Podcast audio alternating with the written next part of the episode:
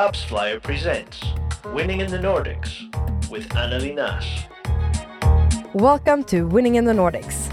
I'm your host, Anneli Nass, and I'll meet some of the most interesting marketers, investors, and app developers across the region to learn from their success stories. I'm the founder of Aim4, your partner for digital marketing and growth, and this podcast is a collaboration with AppsFlyer. AppsFlyer provides mobile marketers with the technology they need to grow their apps and create exceptional user experiences. I'm here today with Mishka Katkoff. He's the CEO and founder of Savage Game Studios. He's a games professional with over a decade of experience in building free to play games and leading games teams and studios. Mishka is also the founder of the popular Deconstructor of Fun blog, newsletter, and podcast. So, welcome, Mishka. Thank you so much, Anna. Did I miss something in that uh, introduction of you? No, no, just decades of trying to make good game. Yeah. I mean, I have some, but but it's still many more failures than successes. So we're still at it. Interesting, and I think that is a bit what we're gonna focus on today, mm-hmm. like when to go and when to let go. Yeah, yeah. So to kind of get started on that, can you tell me about some game ideas that you had in the past and like you know something that really got you going and and why? Well, gaming is is um it's an interesting line of business or an industry because I would argue that almost everybody who works in games or especially is in new game development is a gamer of a sort. So meaning that they have played games and they want to be making games because like if you don't want to be doing this there's no point so anyways uh, because of that we we've all played all kinds of games and we always have a ton of ideas of the games that we would like to make so the limitation is never the idea. We have too many ideas, and most of them are really bad, and that's that's that's really uh, that's really the case. But you would be you'd be amazed how similar our ideas are, no matter where we come from, because of our background of playing essentially the same games of the last thirty years. So the, those are kind of like the reference points, and then the ideas are usually derived of something that we've played. Yeah. Okay. So so like you say that they are very similar. Like, what is a mm-hmm. typical mm-hmm. game idea? Like, what does it contain of? Ah, well, I don't know if there's a.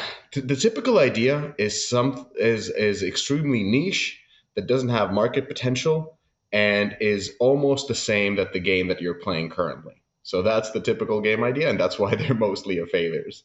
So, uh, but but that's not that's the ideation is really not the problem because um, how, how do I put it? So our audience is not very familiar for for uh, in terms of game development. Game development is software development at you know just most complicated software development with live operations uh, with incredible amount of analytics. But in the beginning, it of course starts with an idea and and usually uh, it depends on different types of studios. But usually the first step of game development is uh, an ideation phase. So that means during this time, we generate a lot of ideas.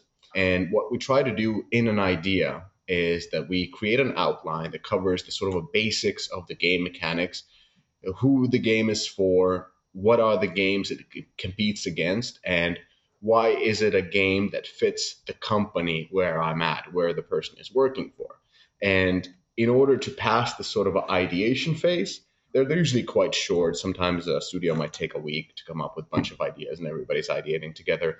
Uh, you, usually, it passes the ideation is that most of the people, especially the leadership, considers that there is merit to this idea. And then that team or that idea goes into what we call a concept validation stage. And that is a little bit longer and much more methodical. So, so ideas, you know, there, there's never a bottleneck. And what I've noted like throughout these years, people who are just entering the games industry, sometimes they don't want to tell us their ideas. And, you know, we don't want to be condescending. We're like, listen, there's no idea that you have that we don't have. That's the fact that the, the only problem is execution. So so don't worry about the ideas. We got some. Yeah, two things uh, remind me since I'm not in the game industry, mm -hmm. but like the first one I come to think about is the famous uh, Ford comment. Like if I would have asked people what they needed, they would have said mm -hmm. a mm-hmm. faster horse, and yes. and it's like it's not really that that we need to do. And the, the mm. second one uh, I come to think about is that it's the same in like starting companies that no one want to tell you what your idea is because uh, someone might steal it, but people are lazy, -hmm. so they don't do that. yeah, yeah. No, no. It's a well. I would how do I put it? There's not that many revolutionary I, games that that would just change totally uh, how we perceive them. Like, of course, Pokemon Go out of the recent ones have been the, the sort of a unique, but even that game has been sort of a lightning in the bottle because nothing like that has worked. So it was kind of combination of technology and the IP and the execution and everything. But most of the ideas are iterative. So just like any innovation, it's based on the previous version of something, and then they've either fixed or added something or made it more marketable, and through that, uh, the it, it grows. But but quite often, to be honest, like the ideas is like this game plus that games plus that game is our game that is in simplicity the ideas. This game that game with this theme let's go. Yeah got it. But to, to kind of grasp its uh, ideation phase a bit like do you do you do anything to get people in the mode of like creating good game ideas? Or is it more like people all have them all the time so like this phase is more writing everything down? Yeah so that, that's a very good question. The, the thing is game studios are very um, cross-disciplinary. We have artists we have uh, various kinds of programmers uh, we have designers, we have a product manager, we have analysts, we have all kinds of people, and and there's no common way of working. And and if you work in cross-disciplinary teams, you will notice that the problem solving is incredibly different with different disciplines. Uh, engineers to solve problems by focusing on the most difficult aspect first, and they also try to find the most simplistic way to solve that one difficult problem. And it's quite hard to communicate all, uh, quite often to others. Then there's uh, designers who focus on the uh, the small thing, the absolute core of, of everything, the sort of a, that makes it feel or look in a certain, usually feel a certain way, and they focus around it. Then you have artists that try to uh, showcase it with a with a very unique art style, like like the focus of everything is this. And then you have business people that we have in the studios, and these people are usually the ones that win all the ideation phases because they look at the market and they're very derivative and their audience the decision makers are also the people who are with a business background. So they also want verification not like these nuances. So that's quite often what happens in studios and perhaps that's why our our industry is very iterative. Yeah interesting actually um, i was talking to a guy who produced songs and what they mm-hmm. did was they took all these people like the different mm-hmm. types of people and they he put them in a room and they had it was a like two or three day camp and they had to produce a song in the morning and a song in the afternoon like have you ever tried mm-hmm. to do that put everybody in yeah, one room and yeah, then yeah. So, so, those are called game jams we do those quite Ooh. often so okay uh, game jam is like it's essentially making a game in a week or in even a couple of days and and that that is the type of ideation phase where you bring different type of people together different disciplines and and they work really hard to make a quick prototype. So that's quite typical approach as well. Personally in in in a position of studio leadership i tend to look at ideas in a how do i put it like more of like a hollywood aspect. And what i mean by that like a screenwriter aspect is if an idea has legs that means a lot of people will gravitate towards that and want to work on that specific idea so that's how I tend to look at it, and that's why I want to kind of create this sort of a wildfire of, of ideas. And and what you will notice is that there's a lot of people who will be pitching an idea alone, and that usually, I'm sorry, means that that's not a good idea because it didn't get anybody else excited to work on that idea. And then you will have one or two, usually one, that kind of throughout the ideation week pulls everybody together because it's a good idea because everybody wants to work on it and you quite often the person working on it is also very charismatic but in the end you want to start a new game development so you're looking for a champion for an idea an idea that can be championed so it's not always about just the good. You also have to look at the uh, intangible aspect of it. Well. Interesting. So uh, because uh, my second question was going to be like, which of these mm -hmm. ideas do you actually decide on and uh, actually go for? Because I, I, can imagine this that even though you have one of those game jams and there is this uh, idea that everybody's gravitating towards, but it's still not good enough to kind of create. Like, uh, when yeah. do you decide to actually build something, and, and when do you just let it go? Yeah. So, so with the ideation phase, you just look for good ideas that you can build upon. And you can test them. The real work starts with the concept validation phase. So essentially, an idea turns into a concept, and a concept is a sort of a game vision with very defined game mechanics, with very clear audience. Uh, there's art exploration done with different avenues.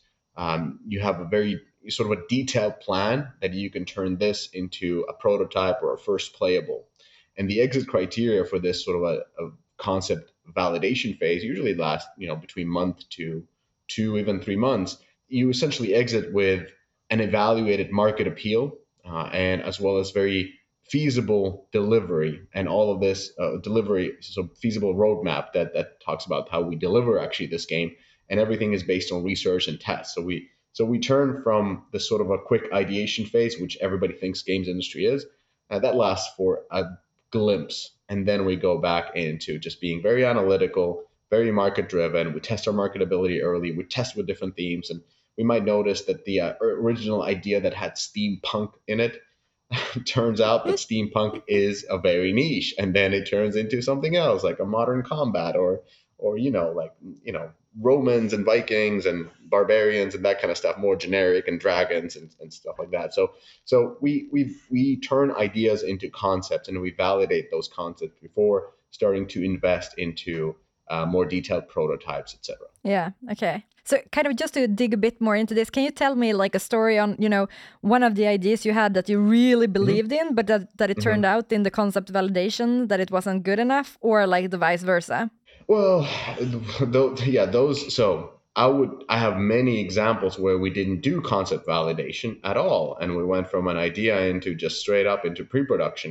And those turn out to be, you know, mistakes worth millions because what happens is you end up building something and you end up putting it into a market and you haven't validated that actually this type of a setting of sci-fi is not very interested for a larger player base so your cpis are going to be higher and through that you're not able to acquire players and through that you're not able to scale the game and through that it dies.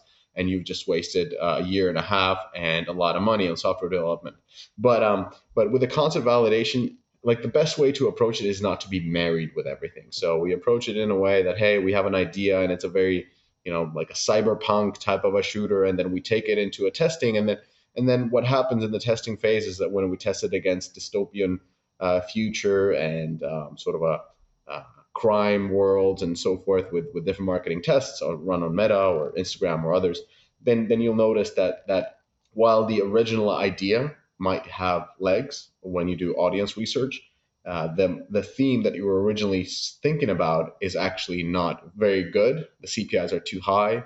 The IPM is too low. So you're you just you know we, we run ABC ABCD tests at the same time and, and just choose the right setting through that. So you know the the thing is just don't get married to a to a specific theme or art style. Is there anything in particular you can uh, share about the concept validation phase that you think that you could bring on to other industries that aren't gaming? Yeah i mean uh, the, the, the the well the the two important parts of concept validation phase well three. One is market research. We're very detailed. We have uh, taxonomies. We look at um, games that are direct competitors indirect competitors. It's it's a lot of market research. So uh, i'm sure any industry is doing it. And if they're not, they're probably not succeeding um, unless it's luck.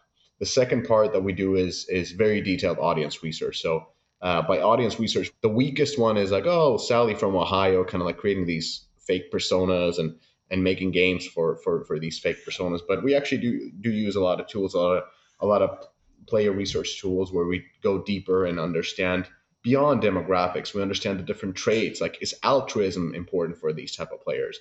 Because if it is then we can uh, skew our marketing material to showing that you're saving somebody uh, instead of dominating others and this kind of stuff. So so this helps us to to position our games in a correct way. It also helps us to understand the players that are playing the competitor game and understand what they're missing because we know what the competition is so let's look at the audience of these games and is the game that they're playing truly answering to their needs? And there might be then segments, uh, supposedly large segments that are actually not getting everything they want from this game or these type of games. And through that, we, we create a hypothesis that there's market opportunity. And then once we create the market opportunity, we start testing. So even before having the game, before having the prototype, we just we use the typical approach of creating fake app stores and then uh, a lot of different creatives with uh, similar positioning but different art styles, different settings, and then we test, test, test, test multiple iterations until we can uh, validate that our CPI can go low enough and we are able to build a business case around it. So this this is kind of like the groundwork that we do, and it's really important because it's it's easy to skip it. It's easy, it's easy to say build it and they will come, but that's not how it works. Not not anymore in, in a very mature competitive, you know, fifty billion dollar a year business, which is uh, games in, in Western markets. Uh, so market research, player research and testing. Got it. Okay. Yeah. So understanding the audience is incredibly important to create the hypothesis because we have also worked previously where we didn't understand, we didn't focus on the players that much. We just focused on the market and the testing. But the the, the player understanding is kind of like the next level. It's, it's something that that the uh, the top companies are doing now more and more because that that allows us to create a hypothesis not only based on hey, these games are making this much money, and if we come in, we can get 20% out of the market. Mm. And then testing some ideas. But but when you're able to say, hey, there's a big market, and we've identified that this percentage of the market is not seeing their needs met. They want something different. They want something something else. And then we test that hypothesis through marketing uh, by by creating fake apps, fake apps, and fake app stores, and, and, and the creatives that are advertising this missing link. And then that element generates the early validation, then we can move forward. So, market, audience, and then testing. Cool. So, basically, in the case where you did concept validation and you decided to go mm-hmm. on to prototyping, uh, do you have mm-hmm. some statistics or anything like that that you can share that was like, okay, but these three were the findings in these uh, three areas that made us move on to prototyping? I don't know if statistics, I have CPI. So so we, we end up looking at CPI. So we, we see that we can drop the CPI to 20% from the original hypothesis by just understanding better and better the audience and um, and redoing the tests. And during this early validation phase, you know, just significant drops in, in, in the CPI, but is, is our proof of concept that that we are on the right track. And at the same time, we're, we're advertising to a big enough audience in tier one countries and that is usually the uh, the sort of foundation of a business case. So let's move on to prototyping. Tell me a bit about that phase. Yeah, so you know, prototyping is is is kind of validating the core mechanics of the game. It tends to show the unique selling point or the absolute core concept of the game, and that is tested with real players. At the same time, like art style can be validated at this point, but it doesn't have to be really exactly tested because the, the prototype doesn't have to have the the assets. Uh, the way we test the uh, the prototype is again using another testing tool. So uh, we have um, a tool called PlaytestCloud, but there's there's different type of tools here. Uh, essentially, the build goes out to players around the world, um, not not just players. Actually, they're very detailed. So usually these platforms can have up to a million players, and we choose them based on the demographics that we're looking for. So because we understand our audience, now we're targeting that audience, and we're giving few tens of them our game. And uh, we look at this sort of a net promoter score. About 100 players is usually good enough. And we might run the test in a batch of 10. So we create an early prototype. It's a little bit of a playable. It might be 15 minutes, 20 minutes of playable. Uh, we target it with our core players they get like first 10 get to play it a little bit and usually there's tremendous amount of challenges in that game. They don't understand this they don't understand that this looks bad that looks bad. Then the next 10 play and then the next 10 play and usually there's a week or two in between. And then we improve the build every two weeks every two weeks every two weeks. And at some point uh, and and through that the the nps is keeps on increasing. So it's very data driven development even in prototyping phase. And then you're able to exit that phase when the uh, nps has increased enough uh, and players are actually enjoying playing your early prototype of a game. So yeah, it's uh, it might be boring to hear for, for people that that game development is very data driven. No, I love it. I'm like, how can I copy this to something else? But but what I'm wondering about is kind of the um, the the funnel steps here because I, I can imagine mm -hmm. uh, because we've talked here about ideation to prototyping. Like on a hundred ideas, how many pass uh, through prototyping? It, it really really depends on different companies. So there are companies with big franchises and they don't they don't do much prototyping at all. They, they essentially say that hey we have i don't know let's say battlefield that's uh, made out of stockholm. So so you have battlefield ip you don't need any kind of testing. You're making the next battlefield. So they probably just choose what is the setting. Is it modern combat? Is it world war ii world war one? Uh, is it the future combat? Like whatever it is for for this battlefield now and they kind of just staff up the team and go till the end, spend 70 to 150 million building that game, and oh uh, expect to get billion back. Yeah, probably closer to 150 million. But but um but then but then there are studios that are very creative, and in those type of studios, they might even have a total groups that are just working on different ideas, and in those groups, they might work through this sort of a model where best ideas move forward just as people join those ideas. So there's like this internal rivalry of you can change your teams to whatever, and we have this creative chaos. It, it's all different. Like every company is different in how they greenlight games. I've I have to sadly say that I've, I've worked at multiple different companies. I've visited countless studios. Nobody has the same process. Yeah. And every company keeps changing their own process as well, even the best ones. So it's a chaos. Nobody knows how to make a good game. That's the fact. Oh my god. Okay. But then I want you to, to change hats because I know that you're an investor as Mhm. well. So if that's the case, like how do you decide on which companies or game studios or games to invest in if that's the case that nobody knows? Yeah, well, investors investors are kind of boring because they because they don't know either because there is no no no thing no right way. The way investors invest is that they invest into teams. They always say, "Well, I invest into the best team." Exactly. Because you don't know how to make a good game. So you just say, "I'm gonna, I'm not going to even listen to the game that you're making.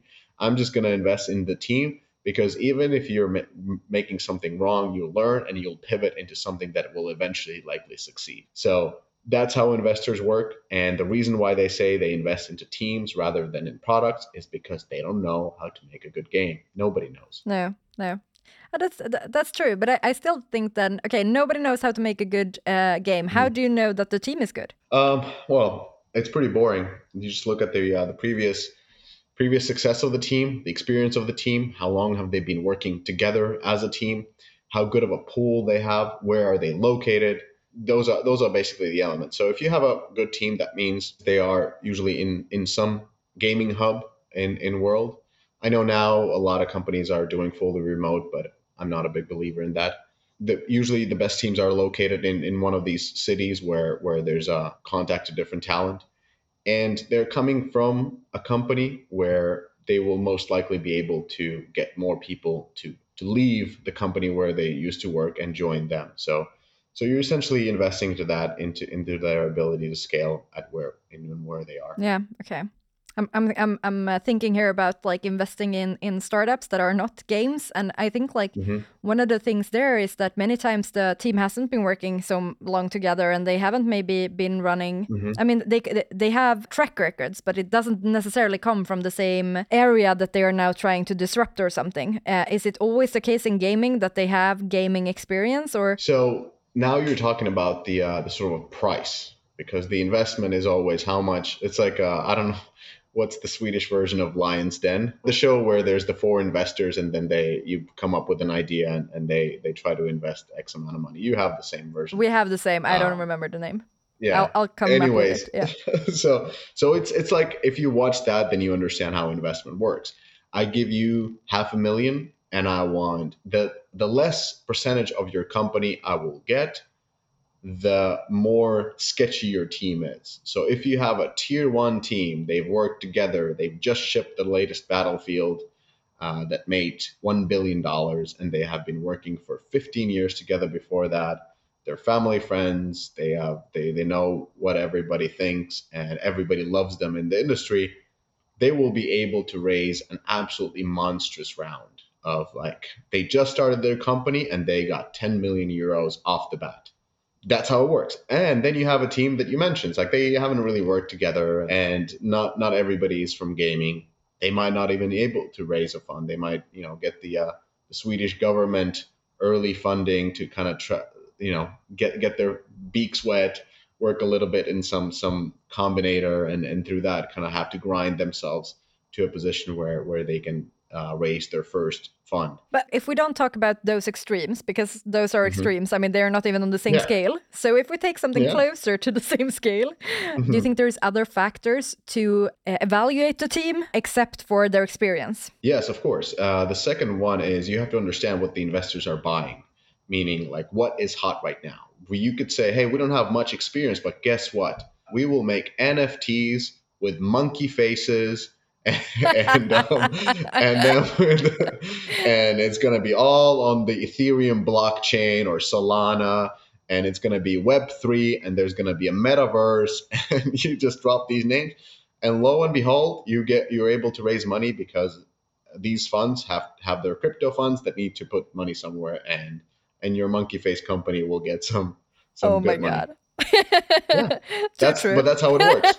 yeah, that's how it works because they are buying it right now. In a year, it might not be the hottest thing, but right Yeah. now, if you have monkey face NFTs, uh, good luck. Like Yeah. you don't need to have anything else. Just a Twitter you handle, and that's just it. put them on. Okay. Uh, but do you involve investors in these phases? Like, uh, are they when you're pitching to them or working with them? Like, do they see Mm-hmm. Yeah. your decisions and so forth? Yeah, so you not in pitching phases. You can in pitching phases you just show what are the next phases, what are the are the results, and, and so forth, kind of like on on a high level. But then you involve investors as board members, and as you go through your board meetings, you're essentially going through through your roadmap, and they're very much following how it goes and why it's not going according to the plans, because it never goes according to the plans. Uh, but you present them the plans in advance and, and the, the timelines and the exit criteria for different phases. So so yes, you involve your investors, but you don't involve investors because they do not care. No, okay, got it. But now you said something interesting. Mm-hmm. You used the word exit criterias. Tell me a bit about those. Yeah, well, of course, with every phase, you just don't put in like this phase is three months. You you put that this phase is approximately three months, and and in order to exit this phase and go to the next phase, you have to achieve this. The exit criterias they can be called exit criteria. They can be called kill gates as well, if you want to be very gamey. Yeah, I like that. uh, meaning that if you cannot pass this, you will be killed and you go back to square one as a team. So exit criteria are different at different phases. Whether in the in the ideation phase, it means that you're able to sell your idea, and concept phase, you're able to move forward through to the prototyping by showing that there is true demand in the market, and you have tested your your marketability of, of the idea. You've identified the audience, you've identified the competition. In prototyping phase, you're showing the NPS that it keeps on improving, that that your core game is fun to play, and um, and the players are saying the same thing, not just your team. Then then the pre-production everything is is just kind of goes according to that. You agree on the exit criteria early on, whether it is something in the software a certain amount completed, but usually they're based on metrics. So you know retention metrics, monetization metrics, usability metrics. But but these are these are the other criteria, and then the phase can be prolonged as the team is working towards achieving those metrics. And eventually uh, in the phases of soft launch which we do before before the, the real launch that's where most of my games have died if not all uh, is when they enter uh, a closed not closed but a specific market or a few specific markets. And they are just unable to achieve the point where customer acquisition cost is less than the lifetime value of a customer and that is that is the uh, that is the, uh, the the final formula. And if you are able to achieve that by retaining your players, by having the good monetization hooks, and by having um, high marketability, and through that low customer acquisition cost, you are able to launch your game globally and then start operating it. Nice. Okay. Interesting. That's very concrete, all those phases actually. So, soft launch, that is where you're uh, basically most of the games fail. Uh, is that correct? Yeah, yeah. Most of the Yeah. games fail in soft launch. That's that's correct. They they, they fail throughout the uh, the process, and that's that's when the process is working properly. Yeah. uh, with with a lot of a lot of dead games on the way, and and that's where the uh, even you know the best studios are the best ones who are launching the most successful games. Not all of them, but but there are those who are very proud of how many games they kill on their way to make a good one. Like oh, we killed fifteen Ah. games until we got this one out. That just shows how how diligent their process is and how high the bar is to to pass through it. And it also shows that they have a lot of ideas and a lot of iteration. So that's uh, that's when you know that the uh, the studio is good at creating something new when they have a lot of good things going on. Yeah. and then at the same time uh, most of the successful gaming companies to be honest don't aren't just not able to create anything new. And what they do is they just buy games and buy companies. And put into their machine of operating. Because what happens is in our type of games in the free to play games and games as a service there's two different type of talents. There's the one that is very creative and is able to create new games and then there's a talent that is a totally different type of organization that is a service organization who's able to run scale and run games. And what happens with companies that are successful is that they become really good at running operating scaling games and they totally forget what it is to build a game. But because they're good at making money from live games, they're able to acquire companies and grow their company through that. So Ah, that's interesting. the uh, the uh, how the industry is set up. Yeah. So, so really, like when you start a game, uh, do you actually start it with the intent that at some point it, it will be sold to one of those companies? Like, is that the normal exit uh, strategy? Yeah, I, I don't think the company's set up that way, but that's the reality. Okay. There's, it's it's just a, it's it's a reality how things work. Uh, companies get acquired because the further you you go, the closer you move to the top, the more resources and the more equity you need to have to continue marketing and continue growing. And at some point, uh, your early investors who we're talking about will want to get their money back, you know, or 10x or not 10x, the, the 100x on their initial investment. And at that point, it's just a question of, of um, are there buyers? So, so uh, that's that's how the uh, the industry has been consolidating uh, through, through, bigger companies acquiring smaller ones, or IPOs, or or sort of these uh, there's actually a couple, like few Swedish companies that are aggregators. So they're just bankers who are buying companies and putting them together. so that's a, that's another way. Yeah. Another way of exiting. Yeah. Yeah, another way of exiting. Everybody becomes part of this big conglomerate yeah. of of uh, of stock entity. Yeah. Uh, we're going to come back to that, but I kind of just want to stick on the soft launch a bit more because, like, listening to this whole process, it seems like you are so data driven and mm-hmm. and and you have so many steps. For me, it's a mm-hmm. bit of a I don't know. I, I would have imagined that it wasn't going to be that many games that failed if they got all the way to the soft launch. It, it, it again, this depends on. So, in ideal case, there's there's many failures. In ideal case, you have an abundance of ideas and and many teams working on new games where you have the freedom to kill them. Quite often, though, there's a situation where either you have these franchises that you've invested in, you're, you're sort of a mandated to get this over the, uh, how would I say, over the goal line, and the team just keeps working on that one idea until they get finished, or the team or, or the company is small enough where they can't like can't afford even killing it and and, and they kind of have to go through it so so it really depends on the size of the company and the and the type of organization and the type of franchise they're working with. And also, when I'm going through it, I'm I'm explaining how our development process works.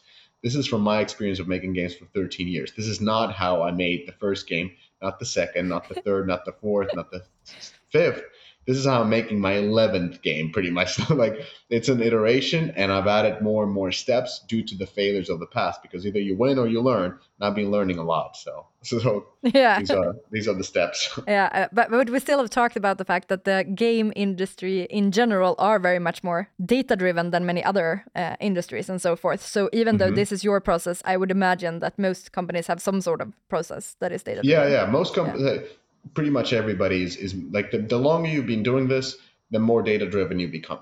That's how it yeah. happens because the more failures you will occur, and then you'll be like, oh, so we should have a step as we go through it so that we don't fuck up like we did right now when we lost all the investment. So let's add another step. And through that, it becomes like a multi, multi, multi step process because there's so many failures that you've noticed only a year or year and a half after you made your mistake. Ah, uh, I see. Got it. Yeah. But um, so I know you also have this uh, podcast and there's blog where you mm. like look at so many other games.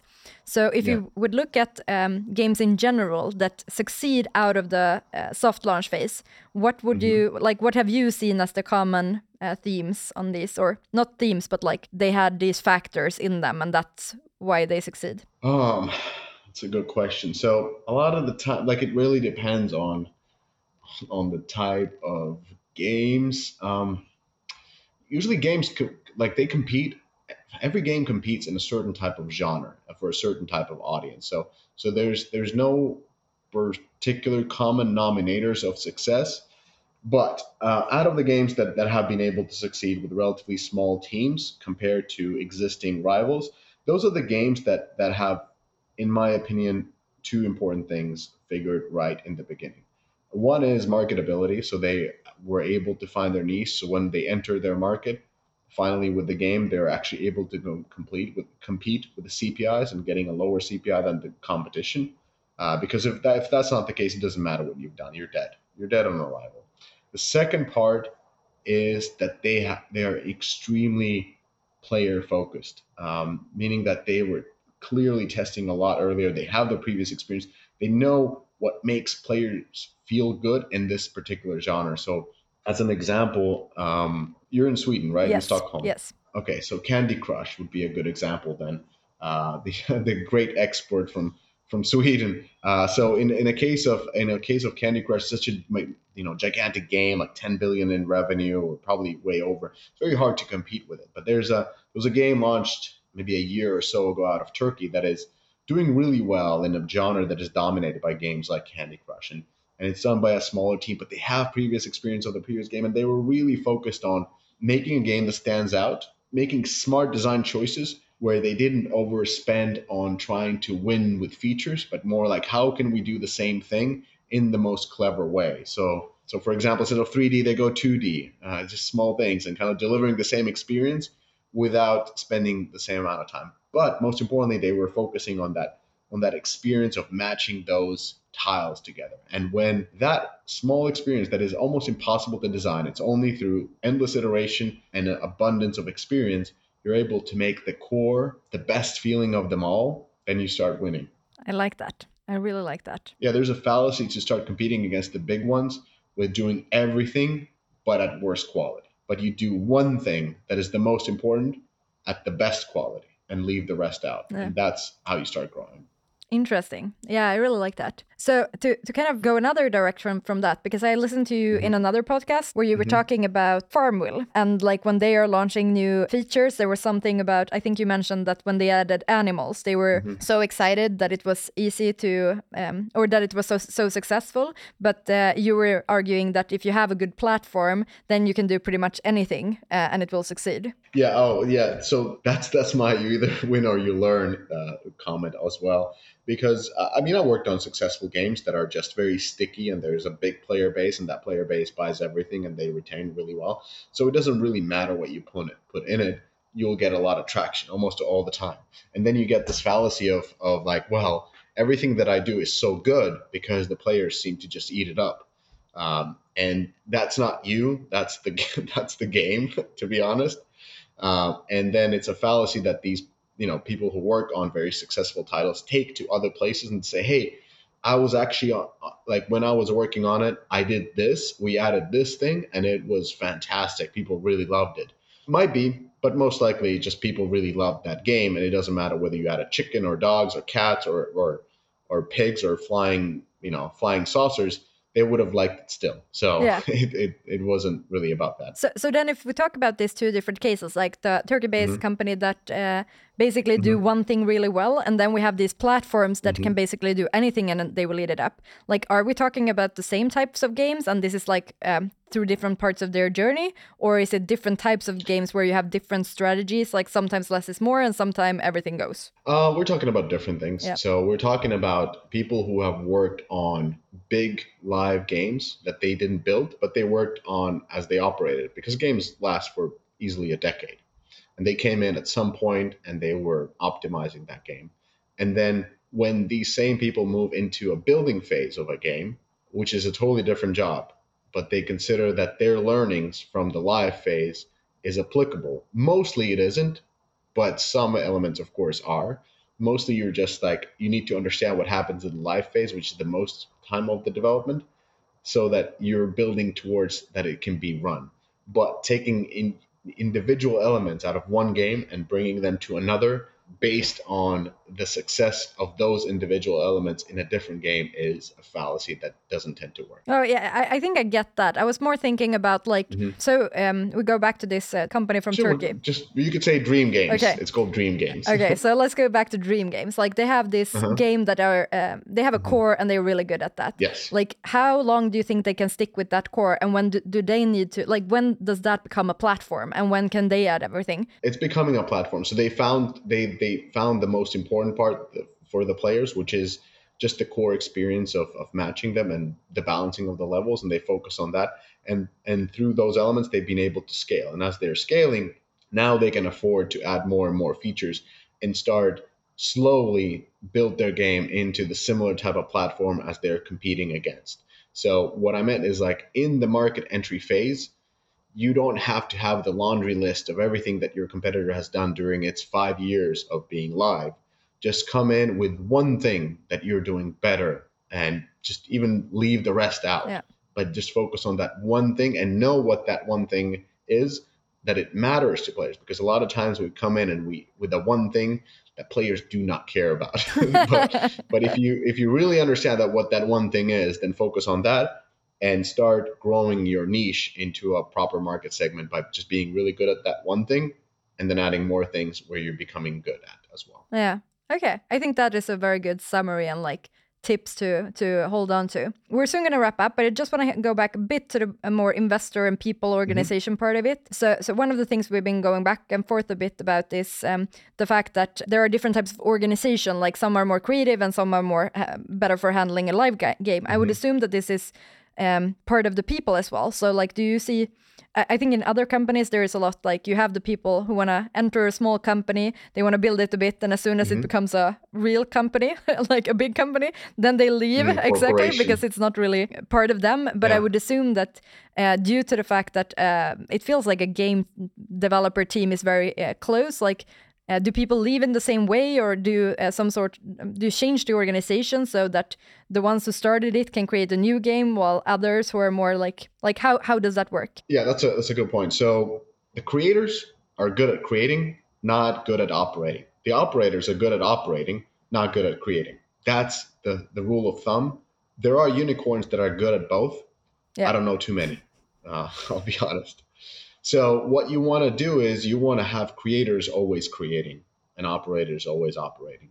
The best way it goes is as you're getting of a phase of a sort of a handover, your, your team size actually grows as it gets closer to the um, to the live phase, and then as soon as you get to through that global launch, at that point you already have to have the right hand person for the creator, and then the creator gets to launch the game, gets to you know raise his hand and said like we did it and takes his or her core team to start something new because they are dying to work on something new because they've been working on this for two three you know usually three years by the time it launches globally. So they want to already start something new. And at the same time the right hand person uh, as well as the team that has been built around that core team will get more ownership and get a leadership position as they have been sort of shadowing them and now are, are getting to a position where they start operating that and um, and those are those are different types of of um, capabilities. Now, when it comes to the programmers, the artists, designers, like it's it's not that much of a difference, but but usually the game leadership needs to change. So a person who's a creator uh, tends to be more of a design or production focused in the beginning, uh, but the person that operates has a strong business background. Like you know, if you're not an MBA it's unlikely that you'll be a good operator of games. That those are the most mostly the people who are yeah. operating. Okay, interesting the final thing I just want to touch upon is like the whole investment uh, of a game. Like mm-hmm. I assume because game development takes so uh, so long, so you need like uh, big wallets and you need them early. Uh, like how I don't know how how into you are in other type of investments in in other startups. Like how would you say that investment in in gaming differs from other types of investments? I do both. Um, how is it different? It's more riskier. okay. That's that's for sure. So much more riskier, meaning that that there's a there's a chance of of it failing really badly, and that chance is, is at the highest.